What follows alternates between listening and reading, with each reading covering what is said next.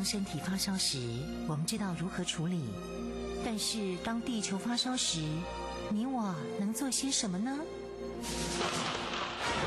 当地球发烧时，冬天不冷了，夏天下冰雹，雨林在缺水，草原沙尘暴，北极熊会灭绝，人类的家园将被摧毁。财团法人台湾永续能源研究基金会邀您一同关心：当地球发烧时，当地球发烧时，与您一起掌握节能减碳、气候变迁最新发展趋势。听众朋友您好，欢迎您再次收听《当地球发烧时》，我是主持人林尔翔。节目中朋友邀请到的是台湾永续能源研究基金会董事长简佑新简董事长，董事长您好。呃，主持人你好，各位听众大家好。今天我们要谈的主题是啊，第一届台湾永续投资论坛正式召开了，在这个星期召开。呃，永续投资在台湾是不是已经开始形成了一股风潮？这相信是很多。听众朋友也有很多的 股股市投资人所关心的事情，是不是董事长？请为我们做一个说明，谢谢。好，我想最近很多人很关心永续投资了哈。不过我们这个节目叫做“当地球发烧时”啊，那很多人讲我们开始不务正业啊，怎么会讲到金融、讲到股票市场、讲到投资呢？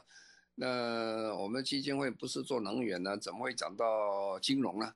那我想这个这个这个问题很有意思了哈，那我再跟大家稍微呃说明一下哈，因为全世界现在的最变变化最主要的主流有三个大主流了哈，其中一个主流就是全球化跟反全球化，那么反全球化在这个 Trump 下台以后呢，呃状况稍微好转一点了，但是因为拜登现在。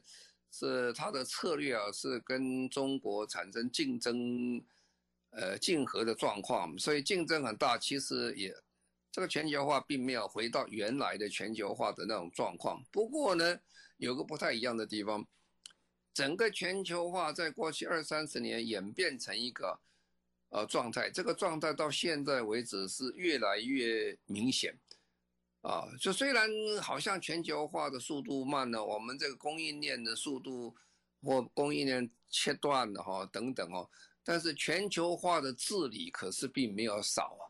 所谓全球化的治理的意思就是说，整个全球呃各国的法律虽然不一样哦，但是现在大家觉得，如果大家法律太多不一样的话，其实全球化有它的困难哦，所以这个。呃，拜登上来第一件事情，他做做全球化的时候，呃，他第一个当然是觉得这个呃，川普的这个气候变迁政策不好了。但是另外啊，它还有很多是有关全球化的问题了。它当然全球化这个气候变迁，它当主题了哈。然后另外，他马上就为了投资的问题，他就想到说。各国要设立最低呃税负制了，换句话说，每个国家的这企业最低税负不能超过十五 percent，百分之十五左右，呃，这样以保持各国的一个竞争的呃公平性了。他本来是要想提二十五了，不二十五很多国家是没有办法接受，啊，说最后是十五了。那这个是什么意思呢？就是说全球化的治理哈。全球化治理就是说，以全球化的观点，大家一起谈做一样的事情，一样的法规，一样的标准。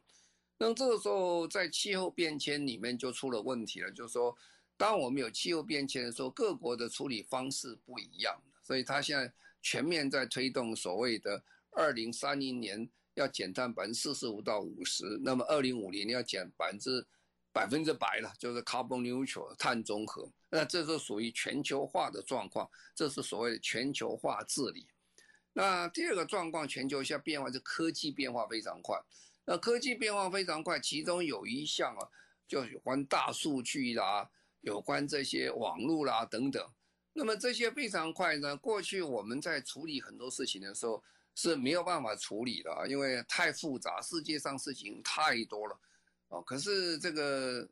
电脑力量越来越强，越来越强啊！它的这个 CPU 越来越大，所以所有资料都可以在可以把它收集之后，还可以再把它分析，还可以追踪的时候，那我们在这种科技变化中哦，在处理比较复杂的像气候变迁这问题的话，过去不可能的事情啊，现在都变成可能了。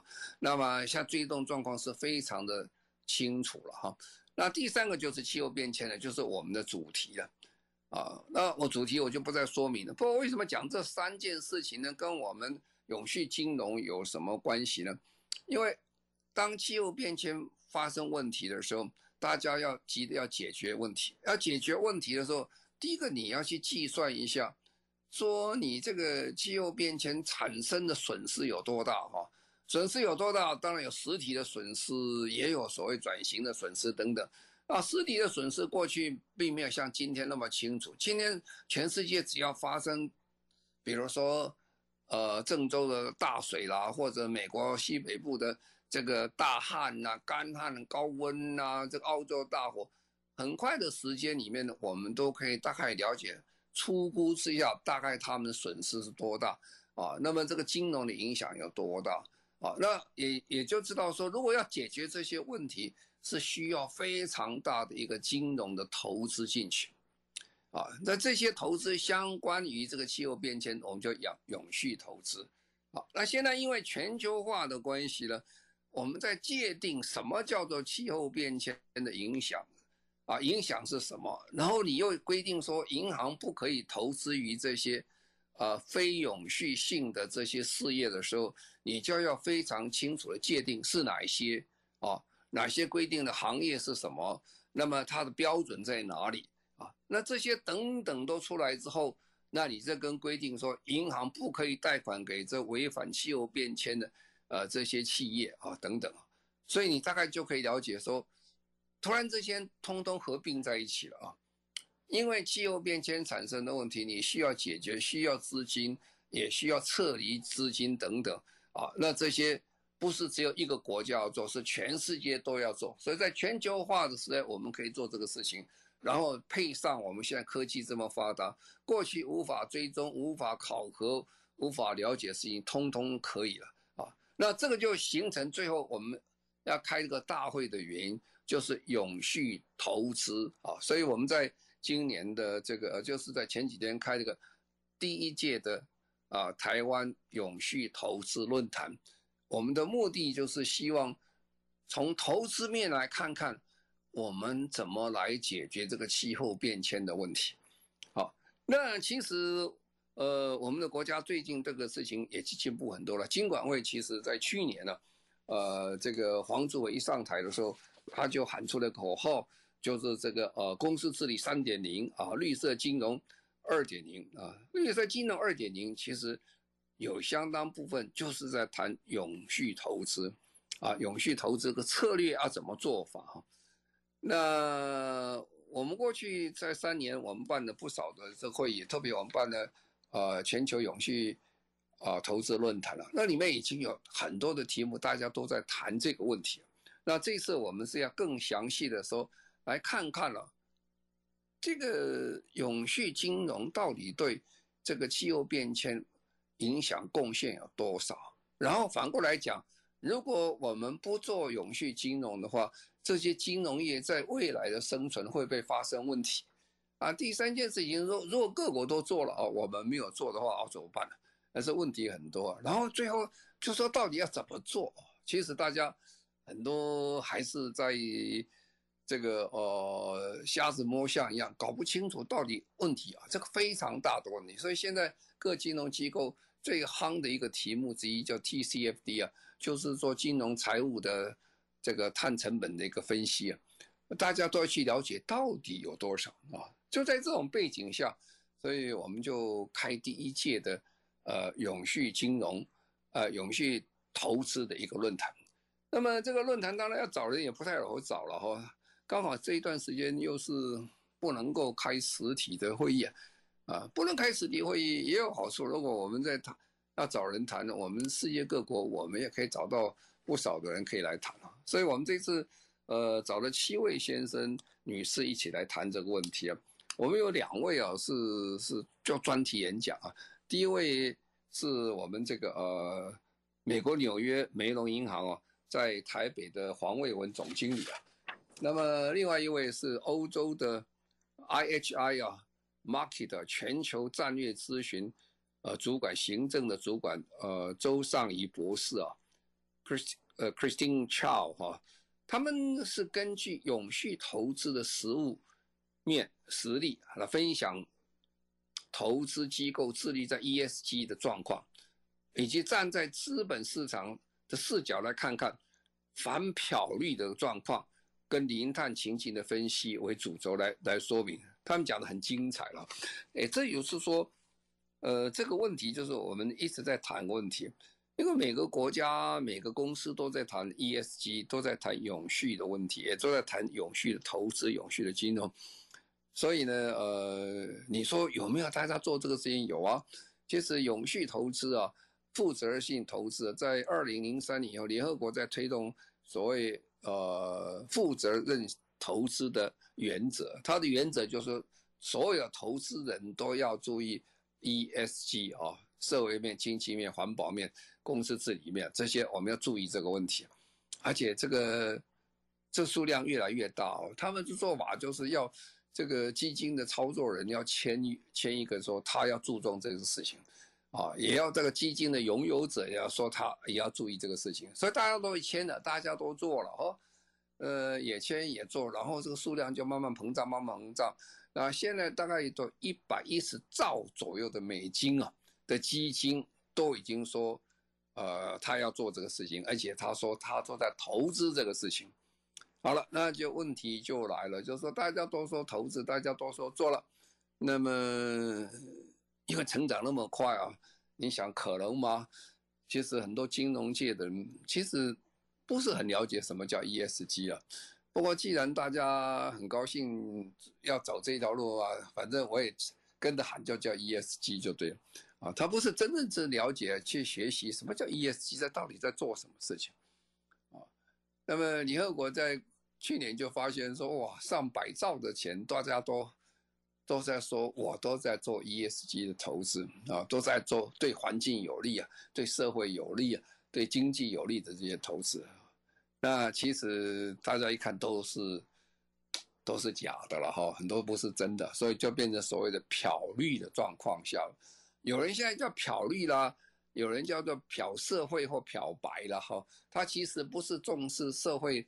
层面那么多的一个基金投资，但不过他这么这么叫了，这么叫大家觉得好像是真的啊啊！但其实这是漂绿漂白了啊，所以这个变成说大家都很关心这个事情，也觉得是不太好啊。所以欧洲啊就在今年呢出特别一个法律啊，叫做永续金融揭露的一个规范，说哎你们这些是不行的，你们这样讲哦啊，你等于欺骗投投资人啊，你是个骗人的。好，所以这个会看起来很有意思。好，那他们两位讲完以后，我们就呃再请了台湾呃一一共我们一共有七位哈，那五位台湾的非常在这一方面非常出色的啊，各的银行的人，我们来谈这些问题。好，那这些问题谈下去的话，呃，其实让大家更了解什么叫做永续金融啊。那我们也请到。呃，勤业众信的风险管理咨询公司的呃陆孝利副总经理，他说，迎战气候变迁的资产组合的近年目标了啊，因为大家讲，如果叫讲永续投资，你资产要怎么配配比呢？然后我们这个请台北大学黄启瑞教授啊，他也是台北大学的主任校呃主任主任秘书了，他来他们做了非非常多。有关这个永续投资的这些成果，他来分析一下，来分享一下台湾的状况跟全球的状况。那 SGS 公司啊，台湾检验科技公司，黄国泰啊，全球能源及永续产品经理，他以洞见 ESG 啊，永续投资的新观点为题的分析 ESG 相关，呃，揭露这个资讯数据对永续投资决策的重要性。啊，也特别请到永丰证券投资顾问公司的李学思总经理啊，跟黄伯堂副总经理，以在台湾他们首创一个 ESG 评级系统来分享这个台湾的呃永续评鉴系统在地化的意思。啊，大概我刚才讲的这个内容，你大概可以了解到说，我们开始融合了。把这些金融跟 ESG 跟气候变迁逐渐把它融合起来在一起，过去我们在谈气候变迁的时候，通常会谈到非常都是谈什么事情啊？谈的观念呐、谈道德面呐、谈这个损害面等等。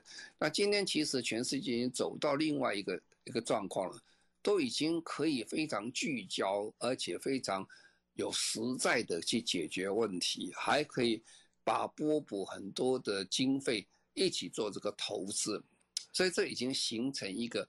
非常好的一个气氛出来，而且非常新好的制度出来，这只是个开始了哦。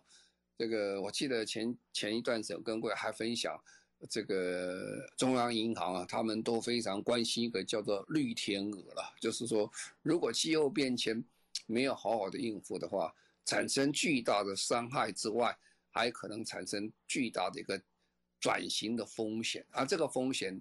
如果没有办法处理，最后的一个啊、受害者就是中央银行，因为很多银行可能会关闭、会倒闭啊，啊，所以这些大家现在非常的关心。好了，那关心这些很多问题，我们在想，那到底这个能做还是不能做啊？台湾到底有没有做什么东西？当然，我们也很关心台湾最近几年这个变化，除了金管会在推这个绿色金融一点零、二点零了。其实各银行之间的这方面努力也很多，所以我们在想，怎么样让台湾选拔出来有非常好的这些公司啊，然后他们做得很好，那做得很好的，我们就可以从他们的这个例子中啊，给大家一个方向。所以我们为了这个，我们要特别办一个比赛了。我们这个比赛是办的叫做呃台湾永续投资奖啊。那这个奖是做什么奖呢？因为是第一年了，所以我们是做的是有关机构奖啊。机构就说是属于什么银行啦、哪一类的这些机构来做。大概因为是第一年了，所以明年我们会扩充成基金类啦，这个绿色债券类啊等。因为逐渐的台湾在这这方面慢慢慢慢已经开始起来了哈。呃，所以呢。我们就在想，怎么样鼓励这些人才，所以我们就找了台湾啊，呃，可以在这一方面是讲最权威的教授，而且最工作者了，所以我们找了五位啊，这个呃教授学者。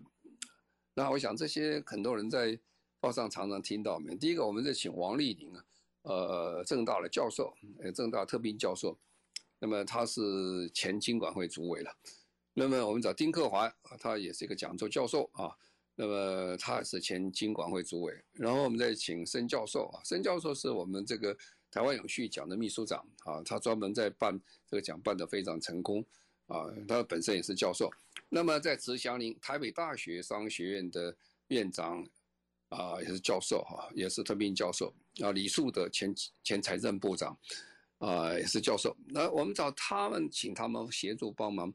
我们就定一个方式出来说，我们怎么来衡量这些机构啊？啊，这些机构到底是不是做得很好呢？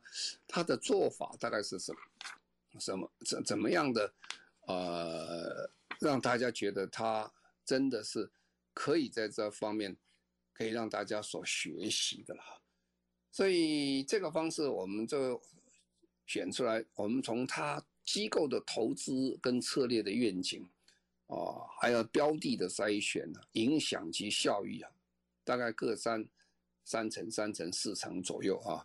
那么它就可以，我们从这里可以看到机构的投资方针、社会面、呃环保面、公司治理等等，它是不是做的很理想？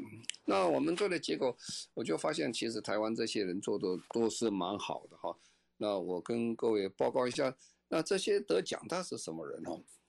那我们这里就有分金控类、人寿类、银行类、跟寿险类、跟投顾类啊。那金控类最好的就是典范第一名呐，就是国泰金控，那是做的非常好。那第二名楷模做的非常好，是玉山金控啊。那人寿类做的最好是富邦人寿啊，他们做的非常的理想。那么楷模类是中国人寿。那么在银行类。做的最最好的是第一商业银行哦，这很了不起啊！这个是公股银行，它做的很成功。那楷模是彰化商业银行，典范类呢就是寿险类，第一名啊是也是国泰投资信呃信托公司啊。那国泰在这方面，其实它整个集团里面对这个是非常的重视。啊那么后面就证元大证券，呃，他也做得很好，富邦证券也做得很好，永丰证券也做得很好，都是楷模奖。那么在投顾类啊，投顾类就比较规模小一点，就变成永丰证券投资顾问类。啊，为什么我们把它分成这么多类啊？因为我们在办比赛的过程中就发现了，哎，这些公司大小差的非常多了，最大的跟最小的这个资本啊差一千倍啊，很难比了。所以我们就把它分开比啊，分开，结果都发现说各有所长，做得非常不错。所以这是我们办的第一届的这个比赛啊。是，好，我们现在再稍微休息一下，稍后回来继续进行今天的当地球发烧时。领航标杆企业共创永续置业，万众瞩目，拥有台湾永续界奥斯卡美称的 TCSA 台湾永续奖开跑喽！本届永续单项绩效奖全面升级，表扬具永续标杆及领导地位的单位，同时增设人权领袖奖，欢迎台湾企业、外商企业、大学、医院及政府机关共同角逐永续发展最高荣耀。详情请上网搜寻 TCSA 台湾永续奖。地球的事就是我们的事。联合国 SDGs 已成为全世界共同语言。由台湾永续能源研究基金会举办首届永续发展目标行动奖，将汇聚卓越 SDGs 实践案例，搭建永续行动沟通交流平台。即日起已开放报名，欢迎国内企业、外商企业、政府机关或医院、学校等非营利组织与机构，把握此次展现 SDGs 永续绩效的绝佳机会。中广新闻网，News Radio。您现在所收听的节目《中广新闻网》，当地球发烧时，我是主持人林尔祥。节目中朋友邀请到的是台湾永续能源研究基金会董事长简又新简董事长。今天我们特别谈到台湾永续投资论坛第一届。好，那现在我们在讲投资嘛，哦，嗯。其实投资另外嘛，我们还更更更有趣的名词，在最近国际上有名一个名词叫撤资啊。我可以投资你，我可以把它撤出来。撤资为什么要撤资呢？这个撤资完全就是跟气候变迁相关哈。他们觉得任何哦的行业如果对气候变迁会产生负面效果的，都不应该投资啊。啊，不应该投资的结果就是什么？叫做撤资啊！从它里面把它原来的投资都把它搬走啊！我这个开始讲的时候，大家还觉得没有什么撤资，就是有人不喜欢的而已。但是这个撤资的行动就越搞越大，越搞越大。现在全世界所有的公司啊，都非常担心这些所谓气候撤资的问题啊，它就是不来了啊。那大概有多少呢？到去年的时候。大概全世界有十四点五兆美金啊的资金从这些公司中撤出来啊，特别是所谓的呃石化公司啊，或者是矿业公司啊等等啊，那这个是非常之大哦，十四点五兆是很可观的一个经费哈。那这里面有两种了，一种是机构性的撤资，一种是个人的投资呃撤资，机构性投资。当然数量都很大了，一个机构要投资，比如说它是一个嗯退休基金啦，啊，比如说它是一个这个呃慈善基金啦，比如说它是一个宗教的一个基金啦，啊，比如说政府基金啊，这些撤资撤出来，这个比例都蛮大，一千三百多个机构撤出来，我数量非常大。而有趣的是个人的撤资啊，个人撤资量是。个人因为投资量还是很有限的，大家不是这么有经费啊，那么撤资，但是你从这个量上看起来，就是说，哦，这是逐渐会变成草根性的动作出来了。大概全世界到现在为止有五万八千个个人的撤资啊，但是这些当然都是比较有钱人的哈，他总共撤出的经费是五十二亿美金啊。啊、你也不能说没有，也是不少看得见啊。那我再举个最大的、最明显的例子，撤资最大的是谁啊？呃，就是挪威的主权基金啊。各位晓得，挪威的主权基金是很可观的，很可怕啊！它这个总额是超过一兆美金以上。那一兆其实对普通人是没有什么概念，叫做一兆了哈。那我跟各位说明一下，你大概就知道，台湾两千三百万人一年很努力的工作，GDP 一年的产值也不过是六千多亿美金啦。那你就晓得它有一兆美金啊，这是投资。所以我们的台积电啊、富国深山啊，其实呃都是这些挪威啦、阿拉伯王子，他们占的比例很高了，因为。我们的股票市场现在大概百分之四十四、四十四左右是外资了。那像这个台积电呐，还有都好公司，大概都快了七八七成、八成以上都是外资。啊，当这些外资要透要撤资的时候，其实对很多公司的压力就是非常非常的大。各位晓得，这个挪威主权基金很有意思，它这个基金原来赚钱的来源是什么？原来赚钱的来源之一就是挪威的石油啊。挪威人他因为他天然资源太丰富了，他有很很丰富的水利啦等等，所以他很多的能源使用他不太用石油，所以他石油就外销，外销以后他们也觉得这个外销以后就没有了，所以他们的外销的这些所赚的这些经费，通通把变成这个资这个主权基金，而这主权基金就很大咯，他从二零一零年到二零一四年呢，他就开始撤资了，啊，说他就讲得很清楚。只要是煤炭、油砂、水泥，哦，金矿开采，这个会影响到环境，会影响到气候变迁的，他通通开始撤资了。好，那二零一九年三月的时候，他就开始把他手上原来有些石油啊、天然气开采呀、这些股票，他都开始把它卖掉。哦，到去年年底的时候。他出清所有的原油的钻探、产油类的所有的投资组合，哦，那么其实他也算了一下，他在二零一九年的时候，他在油气的损失哦，投资损失一百亿美金左右。不过从这个呃全世界最大的主权基金，你大概就可以了解到，为什么我们要去谈永续投资的问题在这里。啊，这是一个非常大的一个趋势啊！老大都这么做了，我们看啊，如果老大这么做，最大的做，你没有跟着这样做的话，慢慢慢发现你被边缘化之后，如果将来损失是非常大。这也就是各基金啊、退休基金啊、银行啊、人寿公司啊，他们都现在很关心这些几个大公司的走向。所以这个撤资啊，所以我们没有谈到投资前，先谈到撤资的问题。那其实有没有投资？最近的投资最大，都还是在这所谓的绿能啊，能源转型最多。能源转型的投资，照 Bloomberg 啊，这个一个很全世界最大的一个这个金融资讯这个媒体啊，他讲说，这个二一今年他。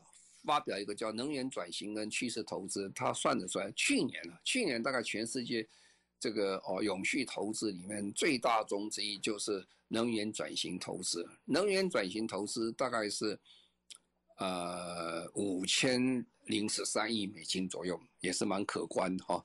那即使疫情成长，疫情的这个状况不好，它还是比去年成长，比前一年成长百分之九左右。那么另外一方面呢，就是说再生能源方面，其实总投资也不断的在增加哈。再生能源在呃去年的投资哈，在二零一九年，二零一九年投资的时候，它是两千八百亿美金左右哈，就是刚才讲的五千亿多亿里面，再生能源占比例非常之高了哈。那以目前现在看起来，全世界的趋势讲起来，这个。再生能源、新能源呐、这个能源转型的这些呃投资是不断的在增加。你如果看有一个指数啊，叫能源全球创新指数来讲讲，呃，它它它追踪全球一百只专业股票的表现，他发现二零二零年呢，这些指数投资增加百分之一百四十二 percent 左右啊，但是那个呃天然气啦、原油啦这些，等一下。它反而是下跌了百分之三十八左右，所以你大概可以了解这个投资撤资的差异有多少。好，那我们就先在这里稍微休息一下，稍后回来继续进行今天的当地球发烧时。领航标杆企业共创永续置业，万众瞩目，拥有台湾永续界奥斯卡美称的 TCSA 台湾永续奖开跑喽！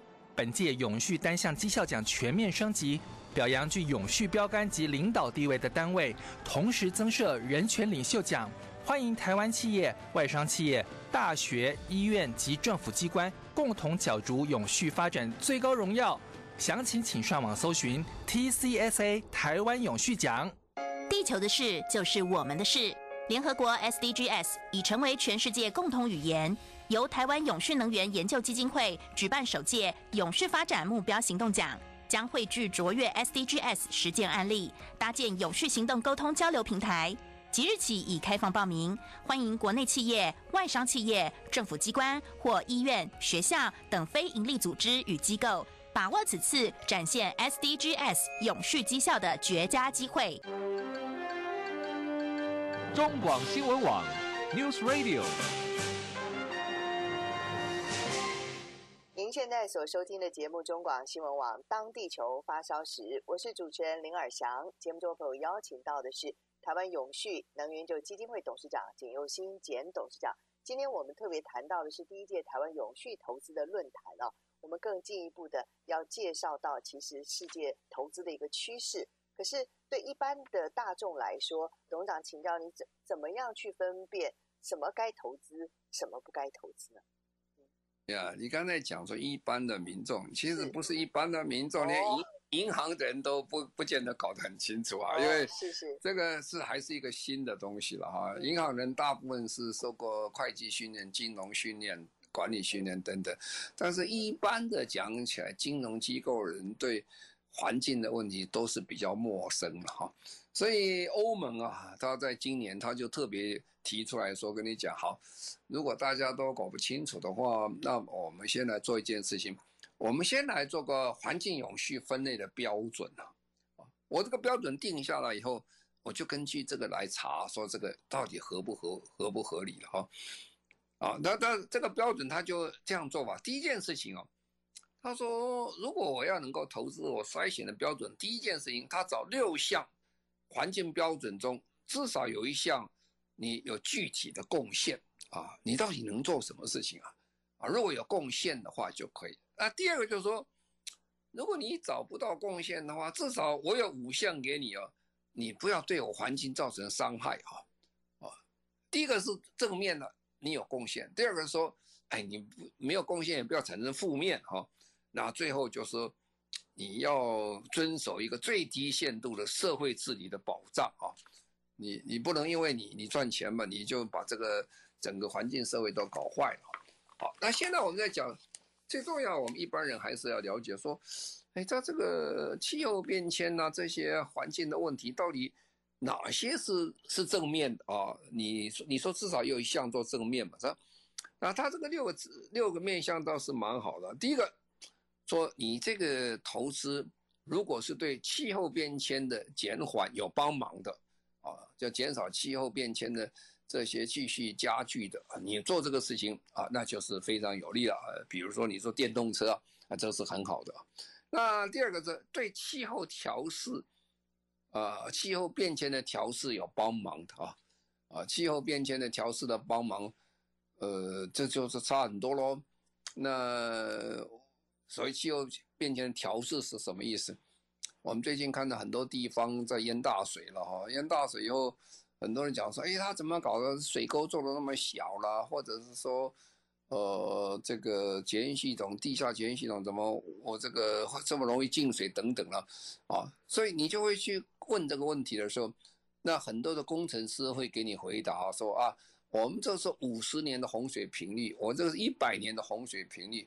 啊，所以在你调试做不好的时候，你就发现气候变迁。现在这次在北美洲，它发生的频率，有个地方是一千两百年的干旱频率，啊，那很多地方的这个产生的这些水患呢，也是百年的。我们最近听到都是百年的、几百年的，啊，所以这个你在调试方面如果没有做得很好，设计没有这样做的话，这很难处理这些问题。那第三件事情就是水跟海洋资源的永续性发展，这个现在是最重要，就是说，尤其台湾今年是大家哇，这个教训很大，没有水的时候问题真是很大啊。所以这个水跟海洋啊，这个资源的永续性，这第三件事情啊，第四件事情啊，转型至循环经济啊。呃，因为我们资源有限嘛，你不能这样随便的，呃，抛弃使用等等。说怎么样做个循环经济？如果你能符合这个原则，就是好事了哈。那第五个就是污染防治跟控制啊，这是我们已经谈了几十年的问题了哈。那第六个就是生物多样性跟生态系统的保护与复原。我们前一段时间都是谈气碳的问题啊。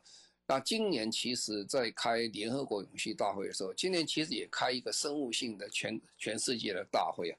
这个大会就说，我们在全世界因为人类的肆意破坏的关系，跟我们一起生活在地球上这些生物啊，逐渐的都变少了，而且消失了啊，而且很多消失就不会再复原回来了啊。所以这六项，如果你能够达到这六项，这叫正面表列哦，你这个对环境很有贡献，你这非常好。那刚才啊还有五项啊，五项还有更复杂很多问题啊，因为时间关系，我们就不再多说说明。